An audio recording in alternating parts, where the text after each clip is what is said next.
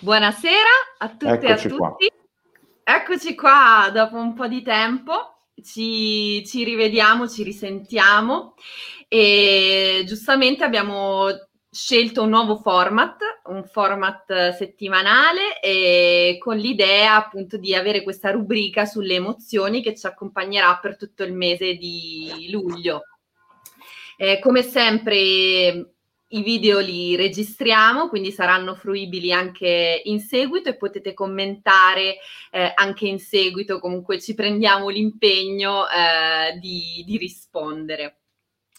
E vi invitiamo a ehm, commentare eh, sia su Facebook che su YouTube, comunque a commentare eh, la diretta perché avendo un pochino più di tempo, quindi abbiamo allungato il nostro tempo a 30 minuti, riusciamo anche ad accogliere eh, un po' quello che, che, viene da voi e ci piacerebbe appunto che diventasse sempre più interattivo questo, questo nostro dialogo. E partiamo con la prima parola, giusto Massimo, che è certo. la parola paura. Paura, ecco. sì. Ecco qui, aspettate che... Ok. Quindi eh, partiamo da questa parola che è eh, la prima delle emozioni di cui abbiamo scelto di parlare proprio perché eh, è una parola che spaventa, spesso ci, ci, spaventa, è un'emozione che ci accompagna sempre, quindi non è un qualcosa di um, astratto, ma è qualcosa di presente eh, nella vita di tutti i giorni nei pensieri di tutti i giorni, quindi anche non solo quello che ci succede, ma quello che, che pensiamo, che, che viviamo all'interno di noi stessi, quindi nel nostro dialogo interiore ed è ehm, appunto un, un, qualcosa che eh, spesso ci, ci, ci, ci, magari porta ad essere agitati o appunto impauriti, ma è anche, eh, può anche essere una grande alleata. Io però mh, oggi ho scelto, adesso vi faccio vedere anche le copertine quando ce le ho. Ah, che bello.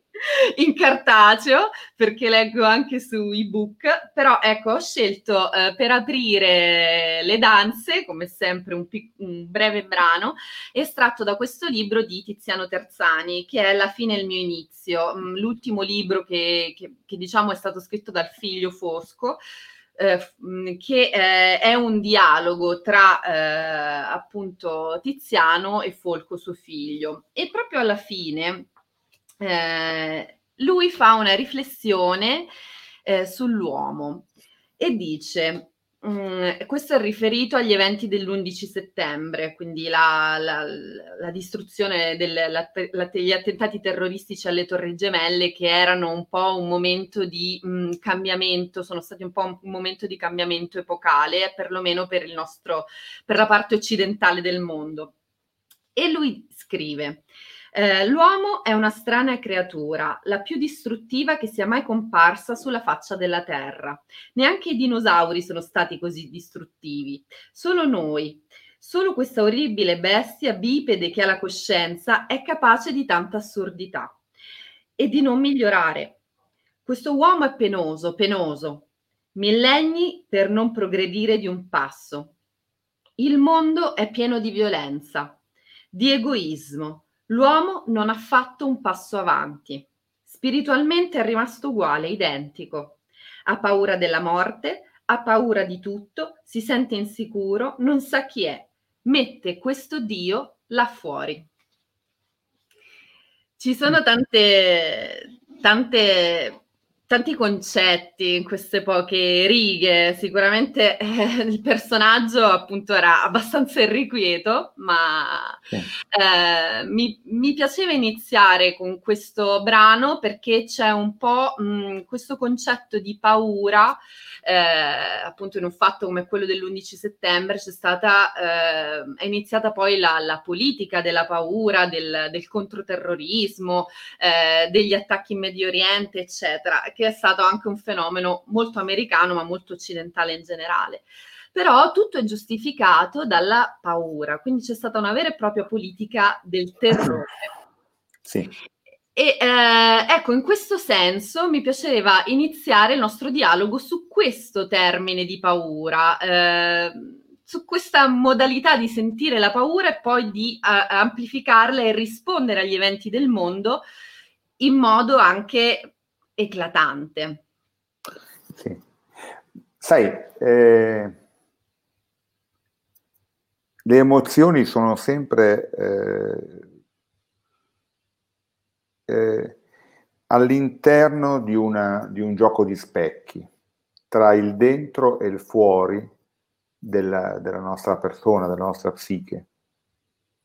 Ovvero, eh, se l'emozione non fosse interna, non cogliesse qualcosa dentro di noi, allora il fatto fuori non sarebbe emozionante.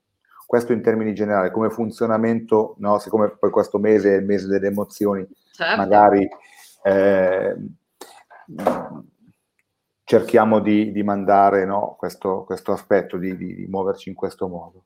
Allora, eh, io provo paura perché una parte del mio interno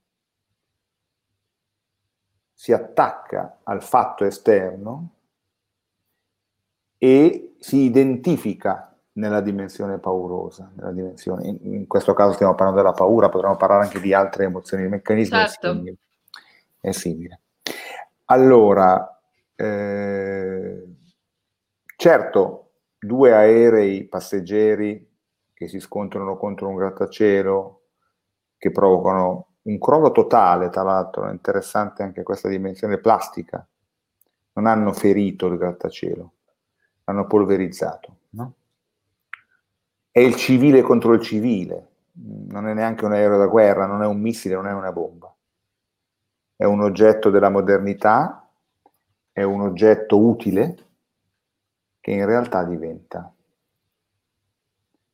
strumento di morte, perché è usato male, perché è usato contro, contro la propria finalità, eccetera. C'è qualcosa, io a, a quel tempo definii, insomma, eh, eh in qualche modo geniale ciò che avevano messo in piedi eh, i terroristi, eh, insomma, devo dire che non, non, fu proprio accolto benissimo come tipo di,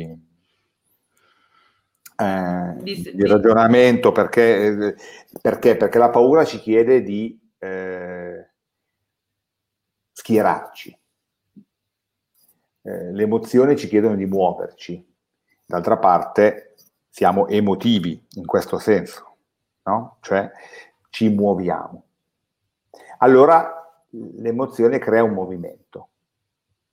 L'emozione della paura crea un, un movimento ed è un paradosso perché la paura tra tutte le emozioni è proprio quell'emozione che rappresenta un freno rispetto all'esplorazione, all'azione. Poi lo vedremo tra, tra un attimo, però. Ecco, rimanendo un po' sul, sulla tua riflessione, a me sembra di cogliere questo, a me sembra di cogliere che il, l'atto terrorismo il terrore coglie in realtà al nostro interno una parte che è da sempre eh, consonante alla paura e al terrore, che è da sempre impaurita. Ecco. La paura arriva da lontano, arriva da lontano in, in termini filogenetici, cioè da quando eravamo scimmie, e, e in termini ontogenetici, cioè da quando eravamo piccini. Le emozioni sono presenti nell'essere umano prima che arrivi il pensiero. Il pensiero è, arriva quando arrivano le parole, quindi diciamo intorno al secondo o terzo anno di vita. Poi l'uso competente del linguaggio è ancora posteriore, no? eh, iniziano le prime parole che non sono però, sono prototipi, sono precursori del pensiero. Ecco. Ma l'emozione, l'emozione, è presente addirittura nella vita perinatale, cioè un bambino appena nato prova emozione, è in grado di sapere se chi lo prende in mano è sicuro, non è sicuro, è nervoso, se è il primo figlio il secondo figlio, se la mamma o il papà sono competenti, eccetera. In base a cosa? In base a, agli odori, al tono muscolare, alla rigidità, al suono della voce, inteso come elemento, no? come si usa la voce, si direbbe sovrasegmentale in termini tecnici. E quindi tutto questo aspetto ci rende molto competenti dal punto di vista dell'emozione, ma di una competenza particolare, una competenza che non ha la radice nel pensiero, perché il pensiero è posteriore. Il pensiero in qualche modo rende ragione dell'emozione, la circoscrive, crea un perimetro all'interno del quale la nominazione dell'emozione la rende ciò che è. Ma l'emozione parte dal corpo, è nel corpo e dal corpo si muove, molto prima che, come dire, la nostra corteccia, il nostro pensiero, le nostre parole siano in grado di. Eh, è un po' in controtendenza rispetto a ciò che percepiamo noi, no? Faccio sì. un esempio, io attraverso la strada e mi si blocca lo stomaco, dico, eh, sai cos'è? Ho avuto paura, mi si è bloccato lo stomaco. No, non è così. Mi si è bloccato lo stomaco e ho capito che avevo paura. Mm-hmm. Parte prima il corpo, sempre prima il corpo. E parte sempre la nostra parte più, più arcaica. È per quello che quando si fa appello alla paura è difficile ottenere una risposta, eh, una risposta ragionata, eh, razionale, eh, lenta. No? Io spesso dico alle persone che, che, con le quali lavoro oppure che cerco di aiutare nel mio mestiere, stiamo fermi. Mm-hmm. Eh, ma cosa faccio? Cosa... No, stiamo fermi. Perché l'impulso a muoversi spesso, sotto l'egida della paura, è proprio il cortocircuito emotivo, è un non pensiero. Stare fermi invece ci può dare la possibilità di prendere un po' di distanza da ciò che accade. No? Ma vediamo se sei d'accordo. Eh, cerchiamo di descrivere che cos'è la paura.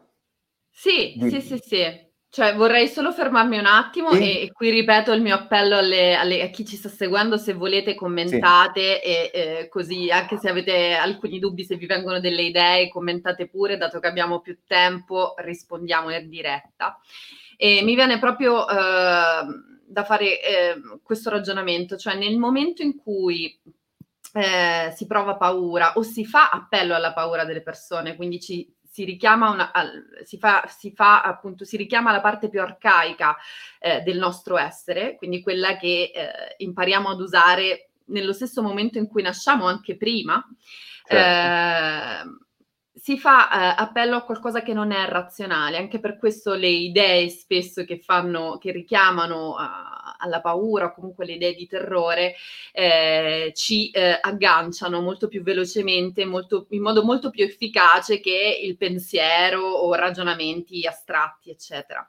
Eh, nel momento in cui, eh, appunto, ritornando un attimo al brano di Terzani, lui dice che eh, noi siamo rimasti eh, cioè il nostro apparato emotivo è rimasto a un qualcosa di molto antico e non si è evoluto nel tempo, questo mi porta un po' a, ri, a, a riflettere o comunque a tornare a una parte anche dei dei testi di Goleman che nell'intelligenza emotiva dice che eh, noi siamo in qualche modo, eh, abbiamo un, un, apparato emotivo uguale al Pleistocene, insomma adesso non ricordo benissimo le parole che usa, però eh, in questo senso... Mh, siamo eh, veramente ancora molto antichi e la società oggi ci porta di fronte anche a dei, mh, dei dilemmi, delle situazioni a cui noi spesso non sappiamo come rispondere. E, e, quindi anche tutta questa situazione ultima che abbiamo vissuto con il lockdown, eccetera, anche tutte le crisi che, che, che ci sono state a livello personale, anche a livello di, di società, comunque eh, hanno fatto un po' eh, appello, c'è stata un, una prima reazione di pancia che poi ci siamo spiegati, di cui abbiamo parlato, eccetera, ma una prima reazione di pancia che è stata di paura, di panico. E quindi sì, volevo fare questa riflessione prima di arrivare alla... Sì, eh, sai cos'è, eh, Elisabetta? Io non sono... Mm, allora, premetto che eh, il pensiero di Terzani in modo eh, approfondito non lo conosco e quindi non, non mi sento di dare un, un, giudizio di posizionarmi rispetto a lui e ciò che ho letto delle cose sue, ma non sono abbastanza, come mm-hmm. dire, non mi sento preparato rispetto a questa cosa. Io però eh, su questo tema che siamo, come dire, quasi preistorici emotivamente, mentre in realtà siamo cresciuti in altre dimensioni, ho, eh, ho i miei dubbi in questo senso, eh, nel senso che eh, siamo sempre, siamo sempre noi, ma siamo sempre noi in tutti i sensi. No? Il fatto che io abbia un touchscreen davanti e non una penna col calamaio non mi cambia la cosa. le mie paure sono sempre quelle di prima. Allora io starei attento a dire che siamo cresciuti dal punto di vista del pensiero, dell'intelletto, ma emotivamente siamo rimasti fermi. No, è cresciuto anche eh, la poesia, è cresciuta anche la filosofia, è cresciuta l'arte, è cresciuto... No? Si alternano rinascimenti e, e invece momenti cupi del mondo. Eh, da, no? Ogni tanto torna il memento mori, ogni tanto torna eh, lo Sturm und Drang, ogni tanto torna eh, il nichilismo. Eh, non so come io la penso un po' come Nietzsche che diceva che grosso modo dopo l'epoca dei greci tutto il resto è una ripetizione, no? mm. loro avevano come dire capito, avevano spiegato un po' tutto, no? i romani poi li riprendono e eh, possiamo arrivare fino ad Heidegger, Bisbanger, Jaspers, eccetera. Allora, perché altrimenti si crea una specie di avversione per la modernità, per la tecnica, eccetera, in virtù di un mondo perduto emotivo che non... No, io su questo non, magari perché sono, come dire, inguaribilmente ottimista, ma io penso che, che, che sia questo, penso che la crisi faccia emergere gli animali che ci sono in noi, faccia emergere le brave persone che sono in noi, noi funzioniamo a più livelli, quindi, come dire, a seconda della pressione che viene esercitata su di noi, rispondiamo un po' come, come possiamo, a mio avviso. C'è l'aspetto rettiliano, ma c'è l'aspetto... Eh, ecco. Certo, c'è tutta, in Italia magari più che da altre parti, ma c'è tutta una, una macchina che in realtà specula sulle, sulle emozioni, su quella parte dell'emozione che è un cortocircuito col comportamento.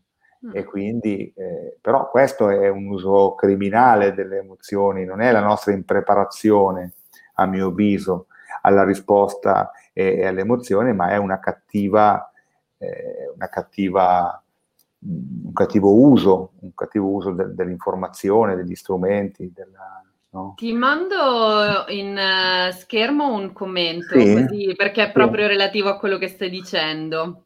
Sì. Eh, Rita dice: Ci sono situazioni di paura che non consentono di restare fermi, anzi richiedono un intervento tempestivo.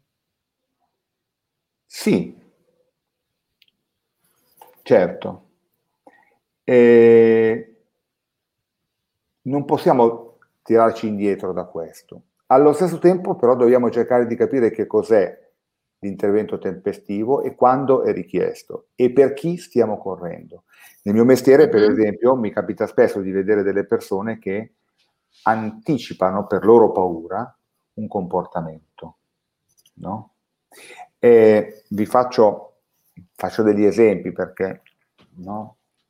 Allora eh, nella pratica educativa come genitore, eccetera, eh, noi esponiamo i nostri figli a dei rischi. No? dei rischi che noi calcoliamo e immaginiamo siano affrontabili. Io non darei mai a mio figlio che ha sei anni le chiavi della moto dicendo vai a fare un giro, ovviamente, però me lo porto con me in giro in moto e ogni tanto andiamo così a fare i nostri giri. Questo è un rischio perché, perché in moto può capitare l'incidente, perché, ecco. perché affronto questa cosa? La affronto perché la mia sensazione interna di paura è tale da potermi, da poter, come dire, eh, differenziare tra ciò che sento io e ciò che in realtà è pericoloso. Ovvero abbiamo due aspetti che tendiamo a confondere, e questo è il, nocciolo fondamentale, cominciando a entrare un po' anche ne, nella parola. No? Ecco. Paura e pericolo. La paura è sempre soggettiva, il pericolo mm-hmm. è oggettivo. oggettivo. Faccio un esempio che faccio sempre, insomma. Se io lavo i vetri al quinto piano, è oggettivamente pericoloso. Io posso non avere paura, perché lo faccio da una vita, perché se faccio il carpentiere che lavora sui tetti, è pericoloso. Però io cammino sulla grondaia senza... perché è il mio lavoro, perché non ho la vertigine, eccetera. Paura invece può essere anche di qualcosa che non è oggettivamente pericoloso sono persone che hanno paura del gatto, che hanno paura... Eh, le paure sono a volte un po' bizzarre anche, spesso le persone fanno fatica anche a confessarle, a confidarle, si sentono un po' strane quando parlano delle loro paure. No? La paura non è rassicurabile, Cioè, se tu, Elisabetta, avessi paura del gatto, io ti potrei spiegare, potrei convocare un, un gruppo di etologi veterinari, esperti del comportamento animale, che ti dicono che il gatto non può mangiare una persona. Non l'ha mai fatto. Mangia i topi, le lucertole, ma le persone no. Questa cosa non ti rassicura per niente. Appena vedi un gatto, tu hai, hai paura. Cioè dai questa risposta emotiva. Allora, cosa succede? Da dove arriva la, la, la, difficoltà a stare fermi? Dal fatto che noi ci identifichiamo, identifichiamo la paura col pericolo. Se io ho paura di te, tu sei pericolosa. Uh-huh. No, io ho paura di te perché magari ho paura delle ragazze. Ok, ma tu puoi non essere pericolosa. Oppure certo. io posso invece fidarmi di te, avere confidenza in te, e tu puoi essere una persona pericolosa. Cioè, ciò che provo io nei confronti dell'oggetto, cioè del, del fuori, del mondo fuori, è il mio percorso personale nei confronti di questa cosa. Ci possono essere delle situazioni in sé che sono particolarmente eh, difficili da affrontare per me. No? Io, per esempio, arrivo dal Piemonte, e nel Piemonte, come dire, eh, c'è un po' la difficoltà del conflitto, della, no? E allora noi tendiamo a non opporci tanto all'altro, a fare dei discorsi, magari dentro diciamo ma cosa sta dicendo questo, però discutere un po' non è tanto corretto, eccetera. No? Allora se io vedo, mi è capitato quando sono dovuto, quando, quando ho conosciuto l'altra parte della mia famiglia che, che è campana, no? Per cui eh, a me sembrava che questi litigassero sempre. Non dico che avrei, non dico che avrei chiamato la, la polizia, però da, c'era davvero una dimensione che a me sembrava di emergenza. Perché? Perché contatta una parte di me che rispetto a quel tema può avere delle difficoltà. Allora, questo è molto importante. Ciò che ci fa uscire dalla paura, a mio modo di vedere, e nella psicologia che pratico io, che non è ovviamente tu cur la psicologia, la risposta alla paura è la protezione, la relazione, il riconoscimento della paura stessa. Noi invece tendiamo a livello personale e anche a livello relazionale e sociale spesso a volere spiegare le cose immaginando che dando una spiegazione razionale al fenomeno non se ne abbia più paura. Entro certi limiti funziona perché meno, più sono, tra virgolette, ignorante, cioè meno conosco, più ho delle paure. Però, ti faccio un esempio familiare, eh, il mio bambino ha paura del buio, mi dice papà devo andare a prendere, lui ha paura del buio ma non accende la luce, perché eh, eh, insomma eh, non si può. Eh. Allora, devo andare a prendere le calze in camera, ma io ho paura. Allora io penso che un buon genitore non è il genitore che dice non preoccuparti, non avere paura, che è un po' come dire non arrabbiarti a uno che si arrabbia, normalmente lo fa diventare un animale, no? eh. ma è quello di dire vengo anch'io, mm-hmm. vengo anch'io, cioè non sei solo. Nella, nella, nell'emozione della paura, il non essere soli, il sapere che non siamo soli, no? il Salmo 23, no? il Signore è il mio pastore non manco di nulla. Quando attraverserò la valle dell'ombra della morte non temerò alcun male perché tu sei con me. Mm-hmm. Questo tu sei con me, che in termini religiosi è la presenza di Dio, in termini secondo me antropologici è proprio l'idea di non sentirsi soli, di avere degli oggetti interni che mi fanno sentire posizionato. Allora la paura è più lontana. Se invece sono solo, eh, allora è dura. La, la solitudine e paura sono, come dire, parenti stretti, sono uno causa dell'altro. No? La paura crea solitudine e il senso di solitudine ci fa avere paura. paura. Allora, è, che, che, non è essere soli, eh, uno può vivere da solo, ma non, non provare la solitudine. È certo. un'altra cosa. Eh, la solitudine è una dimensione anche quella, soggettiva e psicologica. Secondo me è molto importante questa cosa eh, entro certi limiti ci spieghiamo le cose. Le persone che vengono da me, che sono angosciate, no? Guarda, una mia, una persona eh, che conosco, con sta faccenda del Covid, eccetera, fa tutte le settimane degli esami per vedere se, se l'ha preso. No? Eh, non c'è giudizio in questo, ovviamente, eh, ci mancherebbe. Non era assicurabile. Oh, non ce l'ho, eh, però domani? Mm-hmm. No? Ecco. Allora, a me sembra che occorre che ci sia qualcuno vicino che ti dica sta tranquillo, sta tranquillo. Non che neghi, non che dica non è successo niente, non c'è pericolo, perché come fai a dire che non c'è pericolo? Pericolo può esserci, no, non è ingannare, non è raccontare bugie. E dire però io ci sono e sono vicino a te. Allora quando, quando senti che c'è qualcuno vicino a te e hai paura, la tua paura ha un testimone, ha, no? eh, rispetto alla paura e alla solitudine, nel Così parò Zarathustra c'è un bel pezzettino di, che si chiama Dell'amico, si intitola Dell'amico di Nietzsche. E, e Nietzsche dice questo, dice l'amico è il terzo, è il terzo, dopo io e me. È il sughero che impedisce ai primi due di sprofondare nell'abisso. No? Nella dimensione della paura ci sono io che parlo con me, non ne esco. Se ci sei tu, ci sono i tuoi occhi, c'è il tuo sguardo, la tua presenza, la tua parola, la tua mano, allora io e me non andiamo giù perché c'è un altro. No? E penso che sia un'esperienza molto importante questa, sicuramente nel percorso di crescita di ciascuno. Sì. Io grazie Massimo, voglio, sono arrivati dei commenti, metto solo, ne metto solo un paio per farli vedere, ma poi ri, ri, mi ricollego a te per andare in chiusura, sì.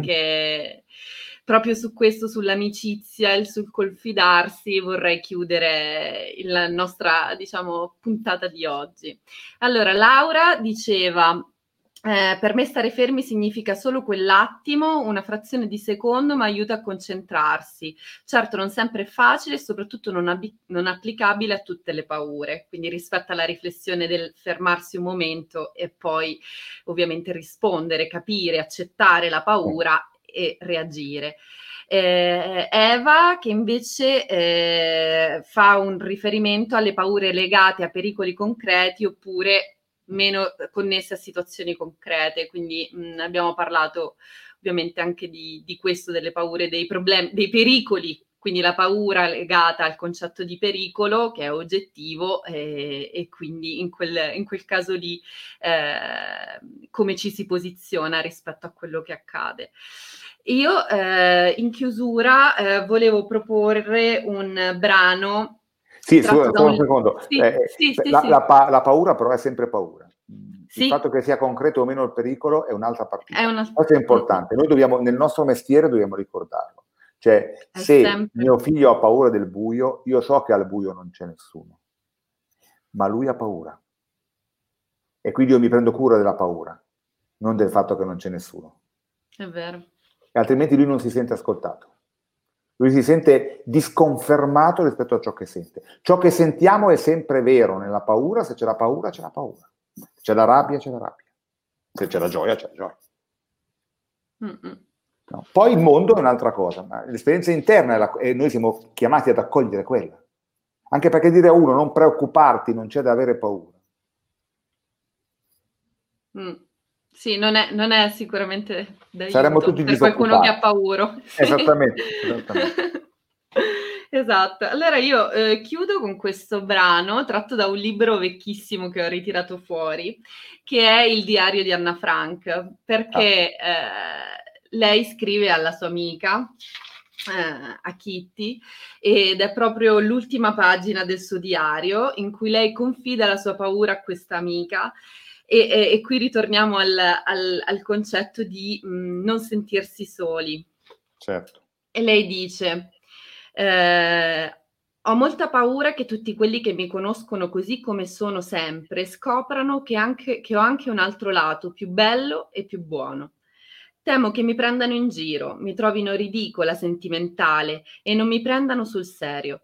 Sono abituata a non essere presa sul serio, ma solo la Anne superficiale ci è abituata e lo può sopportare. La Anne più profonda, invece, è troppo debole. Le volte che riesco effettivamente a far venire fuori per un quarto d'ora la Anne buona, lei si ritrae come una mimosa appena deve parlare. Cede la parola alla numero uno e prima che se ne renda conto sparisce. Sì. Grazie a tutti, ci vediamo la prossima settimana con la parola rabbia e con Bravo. questa emozione. Ciao a tutti. Un saluto a, a tutti. tutte.